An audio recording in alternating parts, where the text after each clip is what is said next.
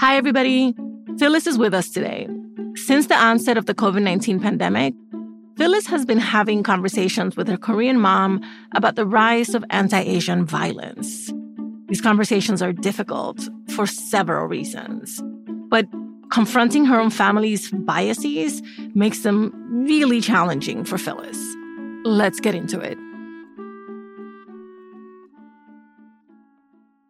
I'm Phyllis Myung. Right now, my role is that I'm a pastor at a church uh, right outside of Boston, Massachusetts. I'm a Korean American. I've grown up on the West Coast, and growing up, I called my parents mommy and appa. I had come home from school when I was in middle school, and these kids had been throwing rocks and calling me all sorts of kind of derogatory names. I was really upset and I couldn't understand why, you know, why that happened.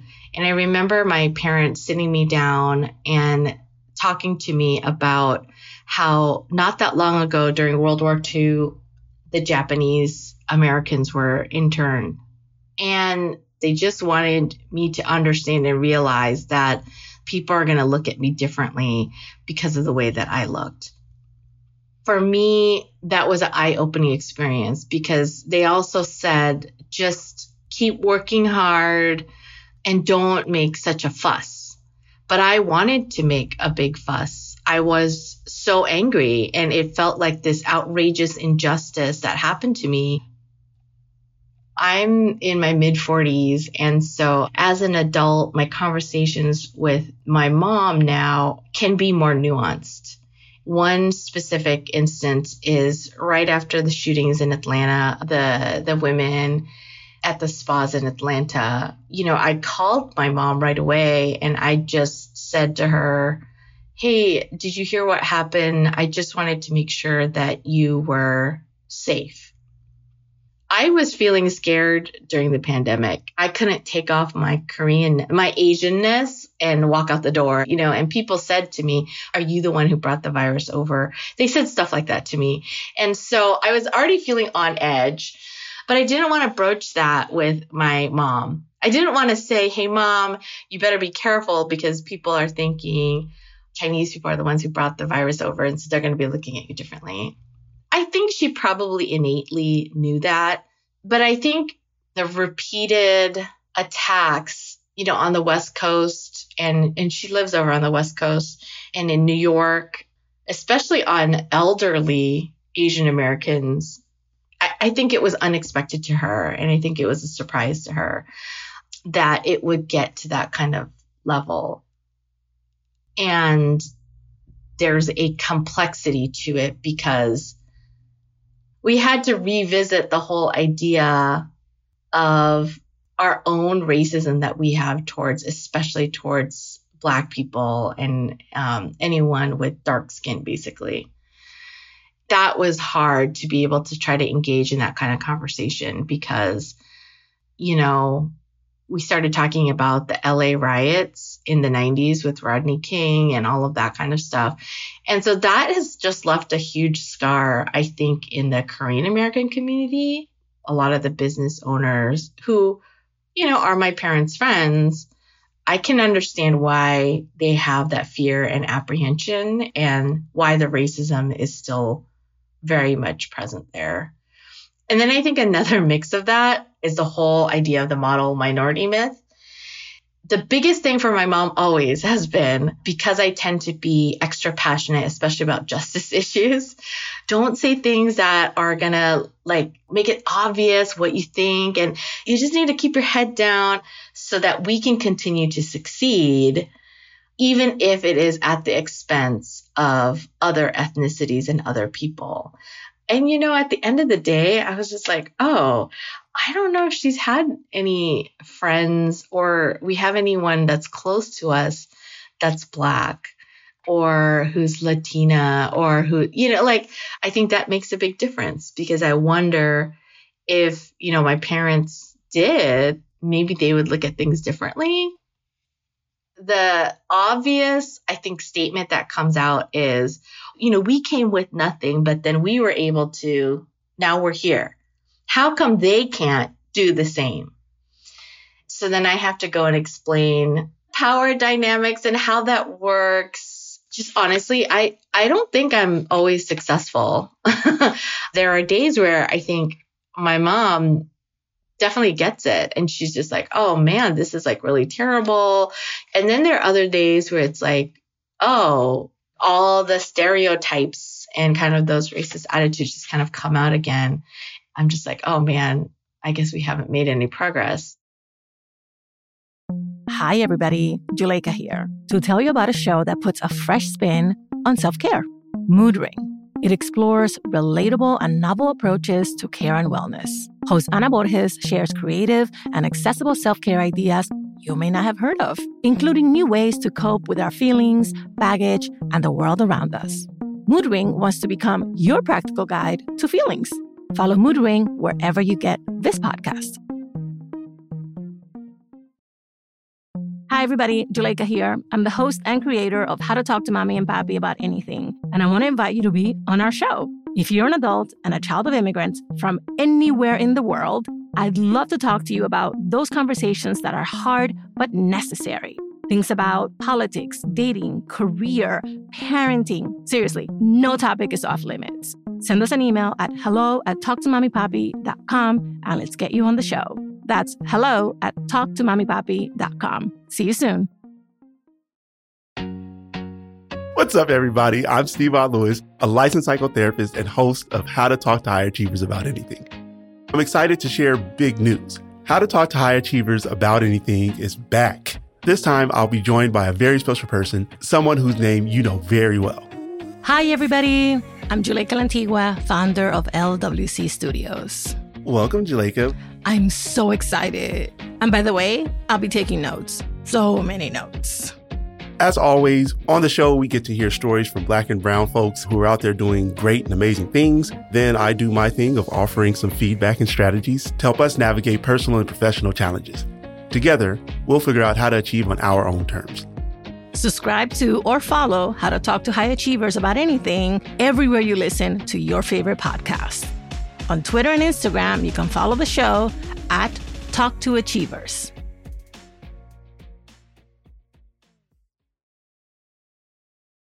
As it is for Phyllis, for many first gens, speaking about race and racism with our family can be messy and difficult.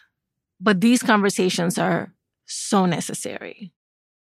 How can we talk about race based discrimination, even racial violence, when in many instances our families have experienced those things? How can we do so while acknowledging that our own biases can impact other communities of color in the United States? To help us figure it out, I called in an expert.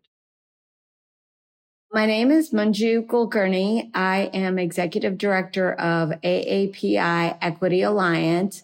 We're a coalition of over 40 community based organizations that serve and represent the 1.5 million AAPIs in Los Angeles County. And a couple of years ago, we formed Stop AAPI Hate with collaborative partners in the Bay Area from Chinese for Affirmative Action and San Francisco State University. What did you hear as you listened to Phyllis's story? A lot of Phyllis's story really resonated with me and what we've heard from our community members. So I'll say that like three things really jumped out at me. One is sort of that cultural sensibility, you know, put your head down and continue to work hard, right? This idea of the nail that sticks out gets hammered, right? I think also sort of ideas uh, related to, you know, the struggles our parents had, uh, perhaps economically, and they just needed to put food on the table.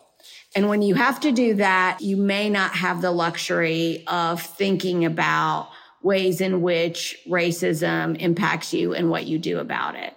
And then the third is for a lot of families, they see this as the price of immigration the racism that they experience. So don't challenge it because this is inevitable. And this is part of that price that we pay for coming over here. To me, it's such a weird place to be because while many cultures believe that if you're a nail that's sticking out, you're going to get hammered, the American ethos is more like only the squeaky wheel gets the oil you're supposed to stand out. You're supposed to be different. You're supposed to make yourself seem special. But that is in direct contrast to what your parents want sometimes.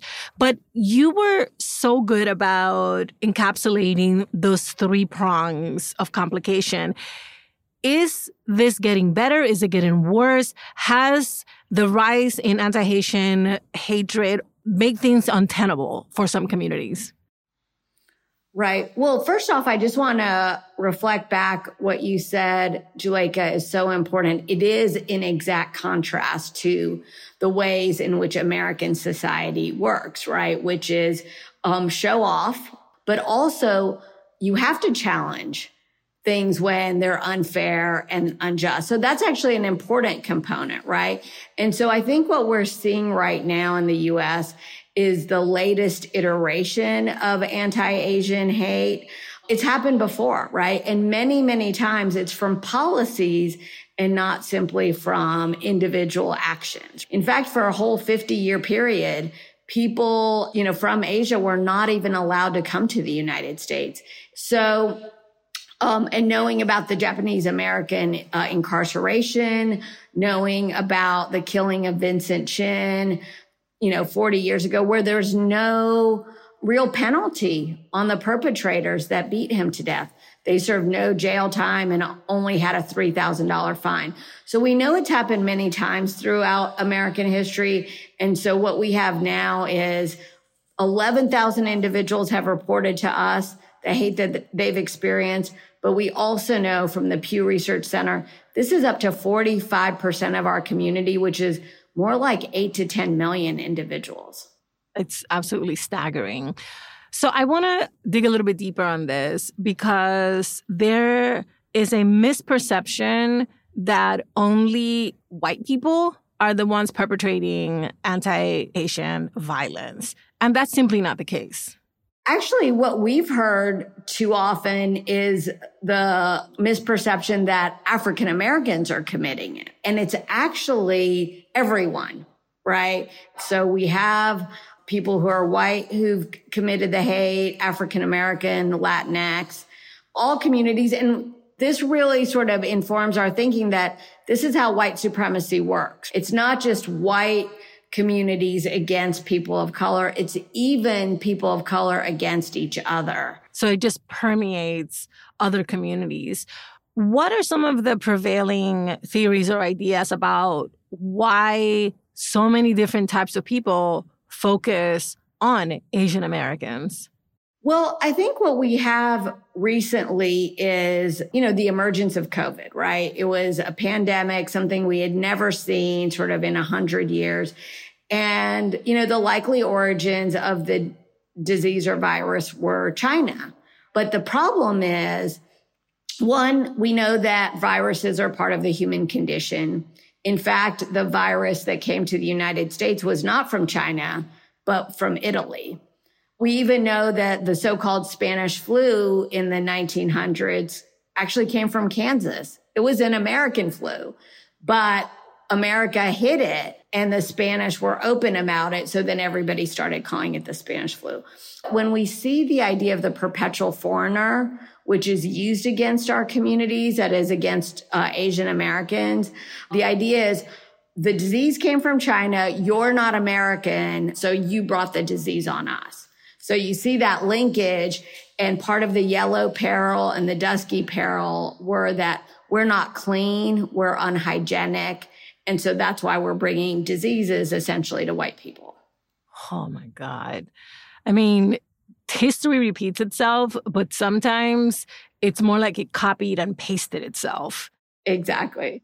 So let's talk about Phyllis because Phyllis is caught up in a place that is very familiar to first gens, which is that they respect, love, value who they are, who they come from, where they come from.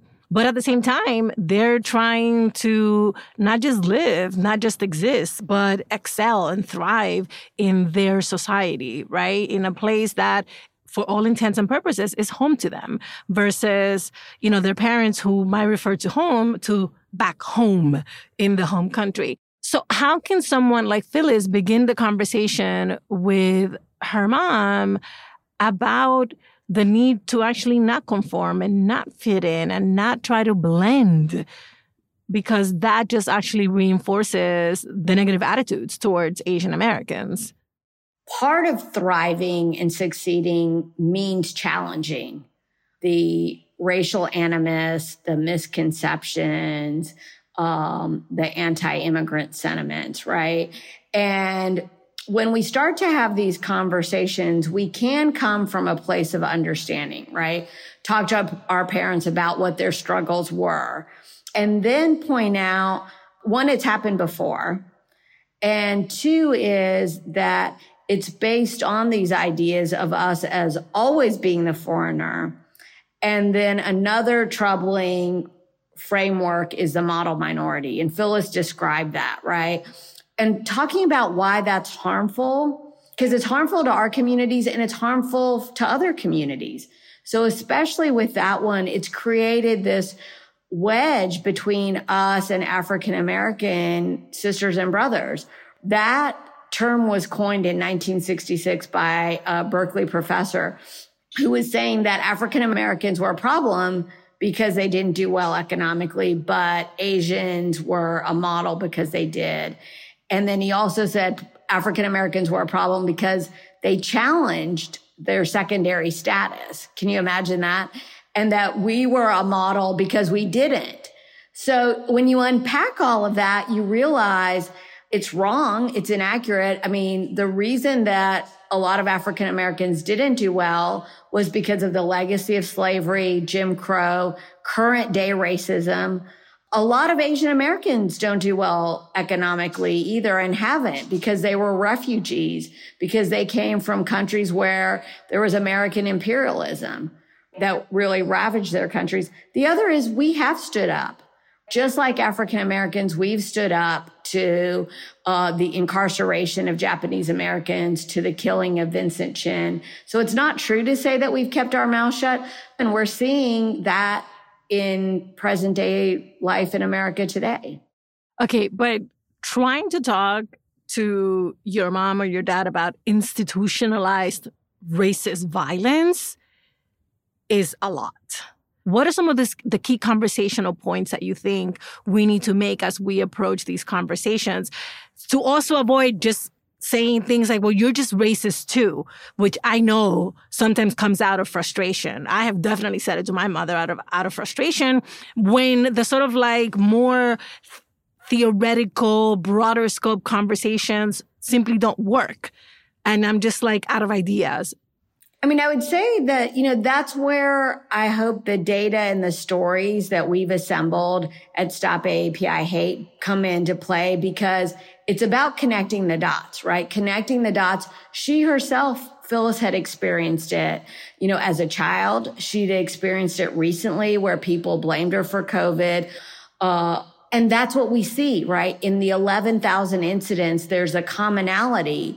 You see the patterns, you see the trends, and then you can say to your parents, look, this is not a one off. This is something that's happening across the board.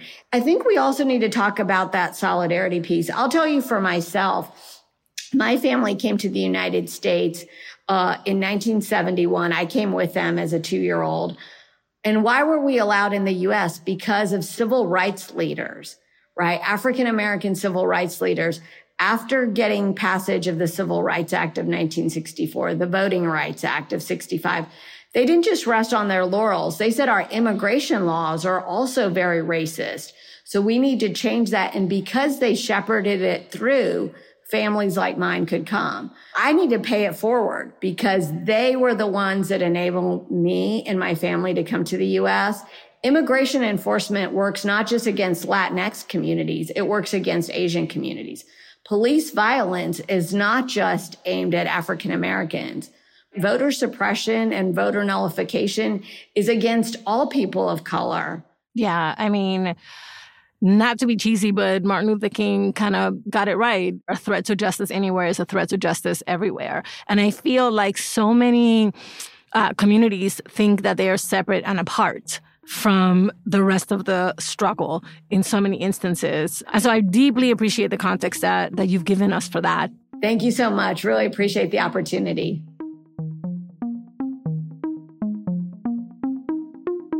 All right, here's what we learned from Manju. Provide historical context. When speaking about institutional racism and race based violence, refer to the past and point out how incidents today are very similar. In fact, they're repeating historical patterns. Discredit false narratives. Unpack the myths around the model minority and the perpetual foreigner. These are tropes at this point. Talk about them and how they've been weaponized against Asian Americans and other Black and Brown communities in the US. And remember, Connect the dots. Use data and stories to point out patterns and similarities in instances of violence and discrimination. Doing this can make abstract concepts like institutional racism feel concrete, digestible, and preventable.